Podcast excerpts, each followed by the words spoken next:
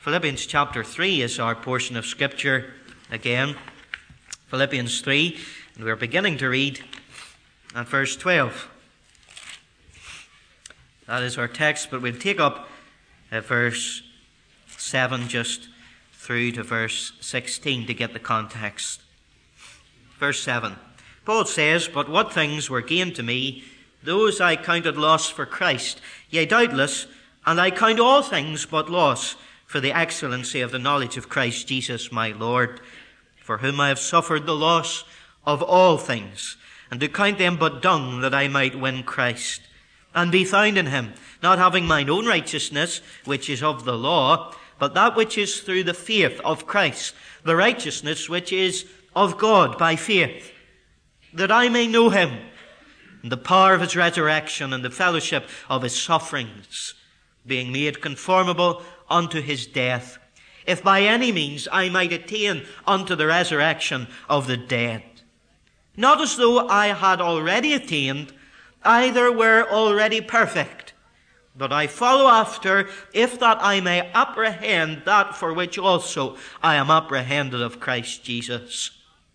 Brethren, I count not myself to have apprehended, but this one thing I do, forgetting those things which are behind and reaching forth unto those things which are before, I press toward the mark for the prize of the high calling of God in Christ Jesus. Let us therefore, as many as be perfect, be thus minded. And if in anything ye be otherwise minded, God shall reveal even this unto you. Nevertheless, whereto we have already attained, let us walk by the same rule. Let us mind the same thing. I want to speak to you this morning under the title Progress in Purpose. Progress in Purpose. Dr. Dwight Pentecost, who many of you are familiar with and who indeed has preached here in the assembly over the many years of our existence, wrote a book on the subject of the epistle to the Philippians called The Joy of Living. And in that book, under this particular section, he commentates on what Paul has said and he re- relates it to an, an, experience that he had himself when he visited some of the art galleries in the city of London. I'll just quote it to you like this. He says, When I was in London, I found my way to several of the art museums and galleries of that city.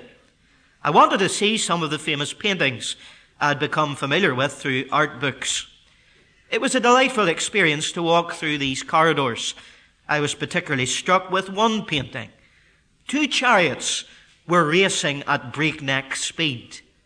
Their wheels were, were just a blur of motion. The charioteers, with whip in hand, were lashing their horses to the expenditure of every ounce of energy that they had. Intensity was written in their eyes, in their faces, in the set of their bodies. The horses were straining themselves, it seemed, to the point of collapse. Their eyes were wild, their nostrils distended. They gulped great breaths of air as they pressed toward the goal. With the goal before them, they were giving themselves unreservedly to their race. Those who had not so extended themselves had been left behind and were an insignificant part of the background of the painting. The attention of the viewer was focused by the artist upon the two charioteers who strained toward the goal. Now, last Lord's Day morning, we, we looked at the appetite that the Apostle Paul had for the Lord Jesus Christ and for maturity in spiritual things. You remember he said three things. His desire was that he would win Christ, verse 8. Verse 9, that he would be found in Christ. And verse 10, that he would know Christ. And we saw that the, the spiritual measure, if you like, of how mature you are in Christ, of whether or not you grow into perfection in Christ, is all down to one thing in particular. It's not down to the privileges that you have in the, the matters of your conversion. It's not even down to the knowledge that you have in a biblical sense, but it's all down to one thing the appetite that you have for the person of the Lord Jesus Christ the desire, the longing, the thirst, the hunger after spiritual things in the Lord Jesus. And after Paul has told us that, that the real common denominator of all those who have attained unto spiritual maturity, some we called last week spiritual giants, have this in common that they have an appetite, they have a hunger and a thirst and desire after Christ. Now, after telling us this, Paul now speaks to us of his own progress in attaining that purpose and goal. And he rejects right away any idea that, that he, as the great apostle, has already attained unto this spiritual perfection. In fact, he throws right out of this scenario any consideration that, that theoretical Christian perfection can be at all attained down here on earth. I don't care who you are, or what you've done, or what you have not done, or what church you belong to, or what spiritual philosophy you aspire to. Paul is quite clearly saying here that none of us down here on earth can attain unto perfection in the complete sense of being perfect, holy. No spot or wrinkle of sin within us. In fact, Paul was probably, I would say, the greatest Christian that ever lived. But he himself says that he had not attained unto this. In verse 11, he said, If by any means I might attain unto the resurrection of the dead. Verse 12, Not as though I had already attained. Verse 13, Brethren, I count not myself to have apprehended. He didn't think that he had reached that spiritual perfection. In verse 11, he had not reached that goal of resurrection perfection yet. And one thing that tells us about the great apostle, and we would do well to take a leaf out of his book today, it's this that he was spiritually realistic. Spiritually realistic. And also, he was spiritually honest. He saw things the way they really are. And he was honest as, uh, about his own disposition, spiritually speaking, before God. The great apostle, consider for a moment, was not among those who say today, I have nothing more to learn, I have no more experiences to have, I have no more spiritual milestones to achieve. Paul could never say that. Now, note that Paul wasn't talking about his position in Christ, for in verse 15, he sees that as being perfect.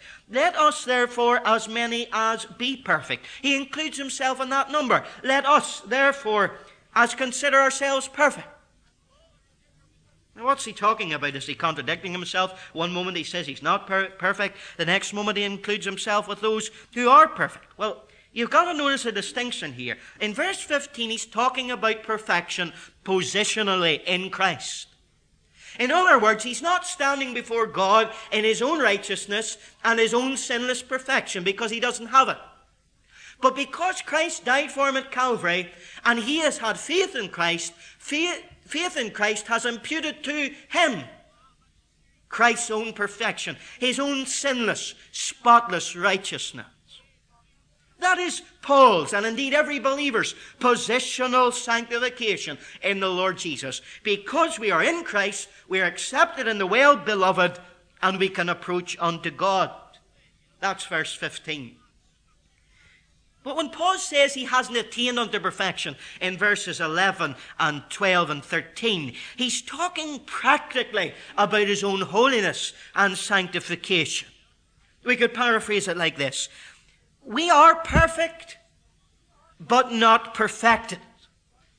We are complete, but not yet completed. It's a bit confusing, isn't it? Let me illustrate it to you like this. A newborn baby comes into this world, and the doctor examines it as soon as it comes out of the womb and he's able to pronounce to the mother and the father and tenderhooks that the child is well, and he might even say to the mother and father, It's a perfect baby boy. Now there's that child, seemingly uh, to the naked eye right away, perfect in all of its parts and development as it's come through nine months of gestation in the womb. But oh, everybody knows, the parents knows, the doctor knows, you know that that child has not come to full perfection. It's not fully grown, it's not perfected, it's not completed.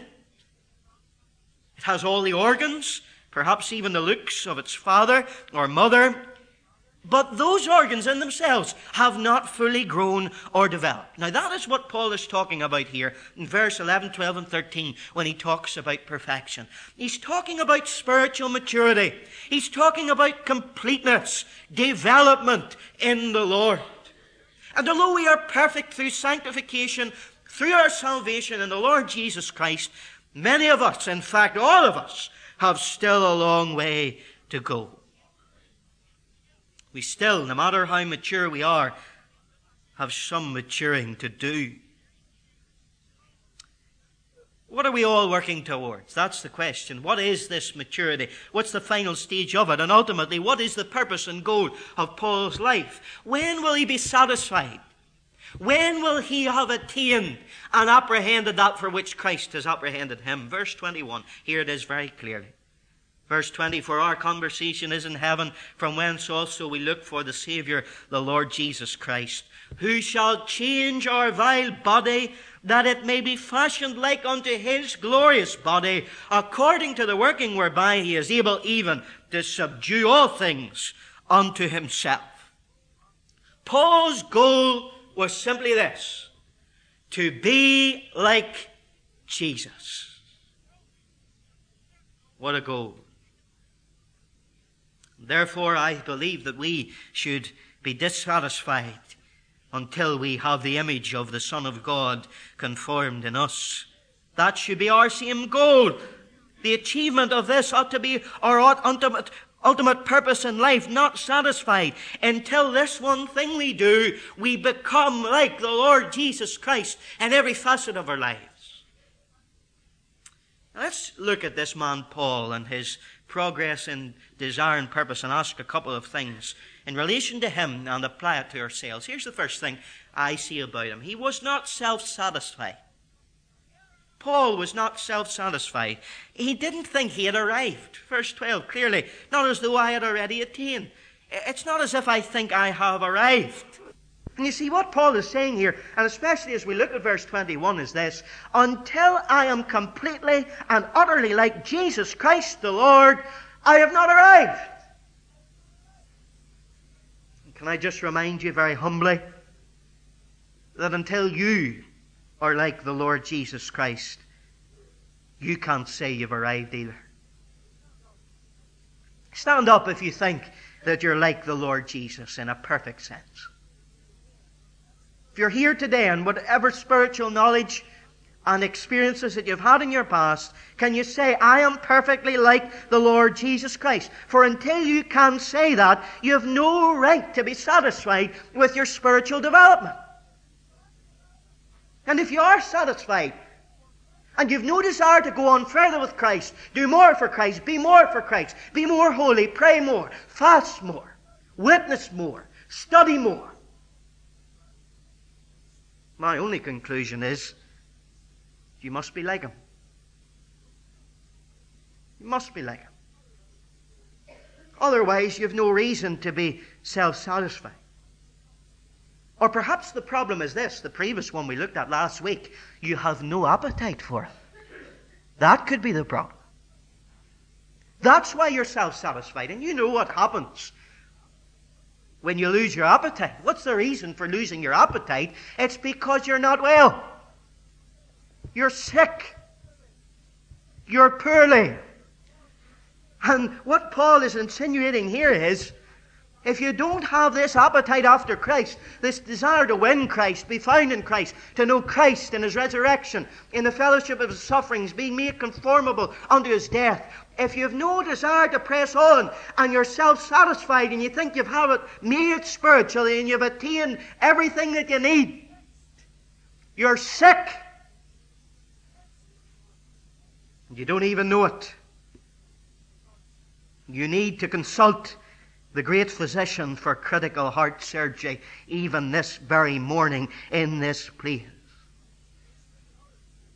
And if you look at others, and this is what people often do, this is how they become self satisfied. They look at the standard of those around them, or simply their own ideals, or what they're trying to hurdle, the standard they're trying to reach in their own heart and mind.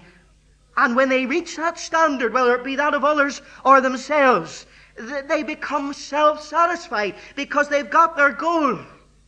You know, this is what's happening in the church around us today. It could even be what's happening here. That you try and attain to someone that you like, someone you look up to, and once you reach their perceived standard, there you stop. When in Rome, do as the Romans. If I can be like him or her, that's my goal. And when I've got it, I'm going to stop. But if your goal is Christ, that's a different thing, isn't it? You see, when you follow the standards of others around you, you know what happens to you? You become anonymous. You just blend in with the crowd. You don't stand out. You're no different. Now, you know what Paul says, if I can paraphrase again for you, just to let it grip our hearts. He says, I can't relax for my standard is not the standard of the saints with whom I live. My standard is the standard that God sets before me in the person of Christ. That ought to be your standard. And if you're self satisfied today, if you think you've arrived, you've nothing more to learn, you've no more experiences to have, you've no more milestones to achieve, God help you because you're sick.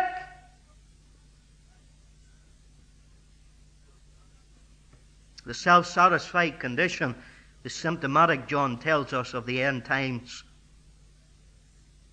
In the book of Revelation, he spoke to the church of Laodicea who thought they were rich, increased with goods, they had need of nothing.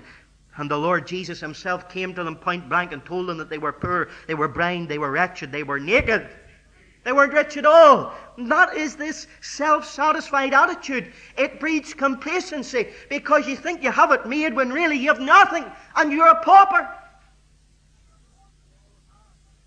But Paul had, and this is what I want you to see today, he had this holy aggressiveness. And the picture that he's painting, as the great illustrator that he is, is one of an athletic arena. He's, he's fighting, he's striving, he's competing for, for a prize. It's the bugle note. It's the victory cry. It, it ought to, as we read it, stir our hearts, make our blood throb with intensity. We ought to be given a soul earnestness as we see the apostle's heart aflame. This spiritual enthusiasm. It ought to, to, to smit us with the desire that Paul had to win Christ, to be found in Him, and to know Him. And my question today is it does it? Does it give us that desire after Christ? Does it make us want to push on onto further ground and win more ground for Christ in our lives? Come on now. Are you self satisfied? This is no soft spiritual sentimentalism. This is the conquering field of battle. This is akin to what you're seeing on the television screens and in the newspapers today. Paul is saying, despite all that I've achieved, I can't relax. It's not time to relax, for I'm not like Christ yet.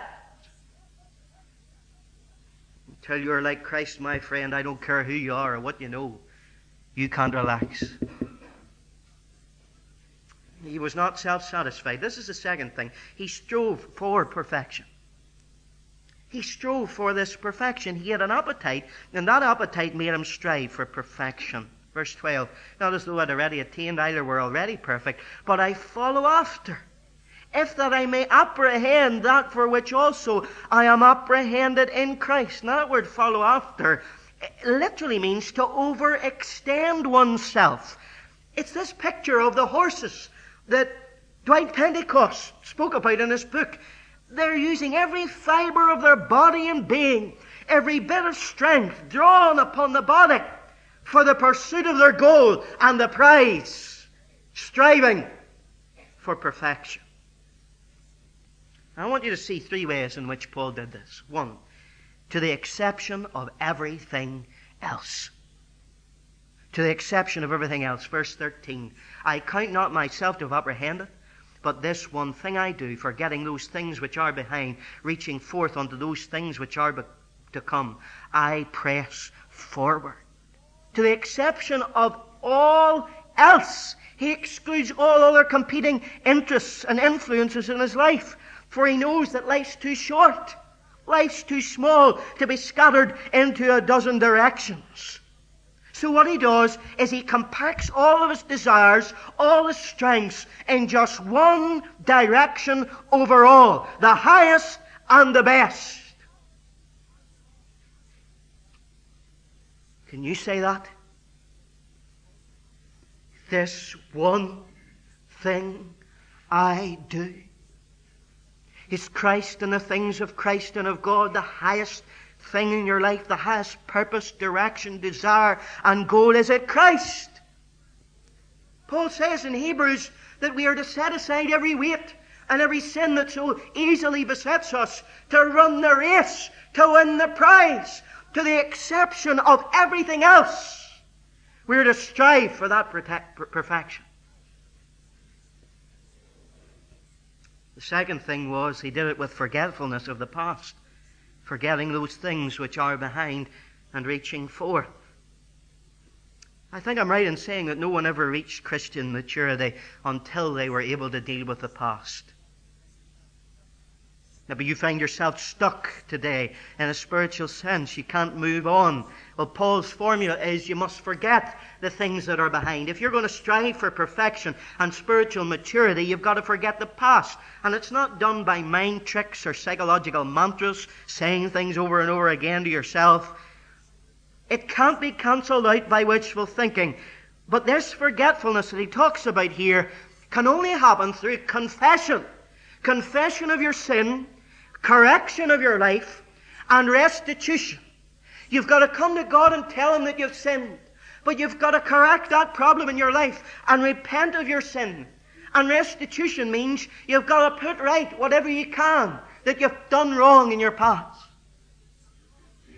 Many believers can't move on. Many believers are stuck, stayed, stagnant, dead saints and the reason often is because there's something in the past that's holding them back. The past is wiping out their future, as it were. Paul is saying the only way to press on is to wipe out the past. You must deal with the past, he is saying, or the past will deal with you. And if you don't deal with it, it has a tendency of becoming your present and hindering your future spiritual advance and development. And unless you get rid of your past, your past will get rid of you. I hope you can see how clear this is. Yet so many Christians are still stuck in the past. Their growth is stunted because of the past. And they say over and over again to themselves and to their nearest and dearest, if only I could go back and undo that. If only I could put the clock back and, and, and do that a different way and make a different choice and go down a different road. Paul says you can do better than putting back the clock. You can forget it. Not on the grounds of psychology, but on the grounds of redemption. That if you're a child of God, it's under the blood. Leave it behind, forget it, confess it, Correct your ways and make restitution. But be warned if you don't, that haunting memory will sap all of your spiritual strength. It will dog your footsteps and handicap your light for God forever. We all have things in our past that the old accuser would resurrect and bring before us, don't we? Could be that I'm talking to someone in our gathering today, and maybe that thing has kept you even from the Lord's table. Maybe that thing has kept you from the prayer meeting and the Bible study. Maybe that thing, whenever you get on your knees to pray, is the very thing that is brought before you time after time and robs you of your liberty and your peace and communion with Christ. God's word to you today is if it's under the blood, forget it. Isn't that wonderful? Tremendously liberating. But my friend, if you don't forget it, it will remain to be a bitter memory and it will destroy everything that you can do for God. It'll never damn your soul, but it'll take away your joy. There's a story told once of a young Stoic. And Stoics were the philosophers that believed that you shouldn't in any way uh, let your life be rocked by circumstances or emotions, and you even know that we use this phrase today in a metaphorical sense that someone is very stoic. It's like the stiff upper lip. You don't show any emotion. Well, this young stoic lad stole a fox. And his master came toward him, and he didn't know what to do with the fox, so he, he shoved the fox up his tunic. And when the officer came before him, the stoic appeared as usual, without any emotion. He just stood there, cold marble.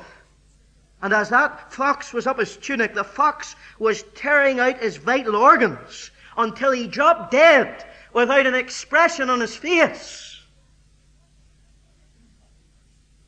So much like the believer with hidden hurts and fears and torments and memories and nightmares that aren't dealt with, they will rip out the very life from your spiritual existence. How can you forget the past? Well, here's two ways. I presume that you've confessed the thing to the Lord and you've repented of it, but here's another thing that will help. Don't commit it again. There's no use trying to forget something that you intend doing tomorrow once more and over and over again. Don't commit the sin again. Here's another thing don't be historical. Don't sit and analyze over those faults and record your faults in order to remember them, and neither record the faults of other people to throw them up against them. A man met an old college friend downtown one night and began to talk over old times of school with him. And before they realized it, it was long past midnight, and they went on their way home, but both of them were terrified of what their wives would say about coming home so late. The next day they met again, and one of them asked, How did your wife take you coming home so late? He said, Well, I explained to her, and it was all right. What about your wife? Well, he said, When I came in, my wife got hysterical. You mean hysterical, don't you? No, hysterical. And she brought up everything that had happened in the last 30 years. Now, we can do that in a spiritual sense for ourselves. But listen, we can do it for others, and we can laugh at this, but husbands and wives can do this. We can bring up past faults that are under the blood, that are trying to be forgotten by that child of God, but maybe you're raking it all up again and again and throwing it in their face. You can't be historical with these faults. You ought not to remind yourself of them or remind others of them. And this is a lovely translation of 1 Corinthians 13, verse 5. Love keeps no record of wrongs. When Winston Churchill visited the United States during the war years, he remarked in the course of his conversation if the present quarrels with the past, there can be no future. If the present quarrels with the past, there can be no future. Now listen, Paul isn't just talking here about a negative past. He's talking about a positive past. He calls, causes all things to be lost to win Christ, even good things. And we saw the list of those from verses 1 to 7. And Paul had a string of churches behind him that he'd planted, hundreds and thousands of souls that he'd led to Christ. He had suffered so many things that we read of in the epistles for Christ. But he saw his past not as a soft pillow to hibernate his future upon. It wasn't something to look back and say, I've done it all. I've achieved what I needed to achieve. I'm going to rest now. No future for me and God. But his past, he said, was going to be a foundation, a springboard for his future. And the larger the foundation he had, his implication is this the larger the superstructure would be that he would build for God. And if you've got a great past, friend, that's tremendous. And God bless it. And God bless you. But what have you got now? We've got a great past here in the Iron Hall. But what have we got now? The larger the foundation, the larger the superstructure should be, the larger the pillow of the past, the larger and the deeper the sleep will be. If you have greatness in your past, it demands an even greater greatness today. And let us not, as John says, lose those things which we have wrought, but receive a full reward. Thirdly, here's another thing he could do for his purpose and progress in it. He focused on the future. He did this to the exception of all else, with a forgetfulness of the past and with a focus on the future. And there are souls today in our churches calling themselves Christians who have no eyes for the future. They can't see over the heads of the things that are immediately around them. You know what I'm talking about. They don't think with, with foresight They're not long sighted. They don't look at the big picture, the panoramic view. But there are souls who see into tomorrow, who see over the heads of difficulties and disasters and even death itself. And to that one, God will bless. To that one, God will turn. For the man or the woman who looks to tomorrow and looks to the future is the man or the woman that lives by faith, because faith is the evidence of things not seen, the substance of things hoped for. We don't have time. But we, if we had it, could turn to where Paul said that at the end of it all, just before he was about to die, martyred for Christ, he had fought a good fight, he had run a good race, he had kept a good trust his ultimate goal was of the high calling, the upward call of God in Christ Jesus. And because he had that as a desire, and because he had a great appetite after it, and he strove for it to the exception of all things, with a forgetfulness of the past and a focus on the future prize, he got it. And you'll get it too. If you reach forth if you stretch out, if you press an expression of the most profound earnestness which the human soul is capable, it's not child's play. It isn't a momentary notion in a meeting like this. It is the sweep of the volcano down the mountainside which carries everything in its fiery torrent. A.B. Simpson said it was the picture of a man pressing forward in the race course with muscles strained to their utmost tension, with nerves alert and senses all alive to every advantage of the fray, and with his whole being intensely absorbed in the struggle for the prize which is flashing before the kindling eye from the open heavens where the great umpire stands, beckoning him on, holding out the glorious diadem. Well, are you self satisfied now? How could you be? We've talked about the past, we've talked about the future. What about your present? How are you now? Where are you at this moment? Are you on the race course? Are you in the competition? Or are you on the stadium as a spectator? Are you in the fight as a contestant? Or are you on the sidelines as an observer? I don't know what you're regretting now. I don't know what you're living for, whether it's your job or your family. I don't know what it is. Your habits, your leisure, your recreation.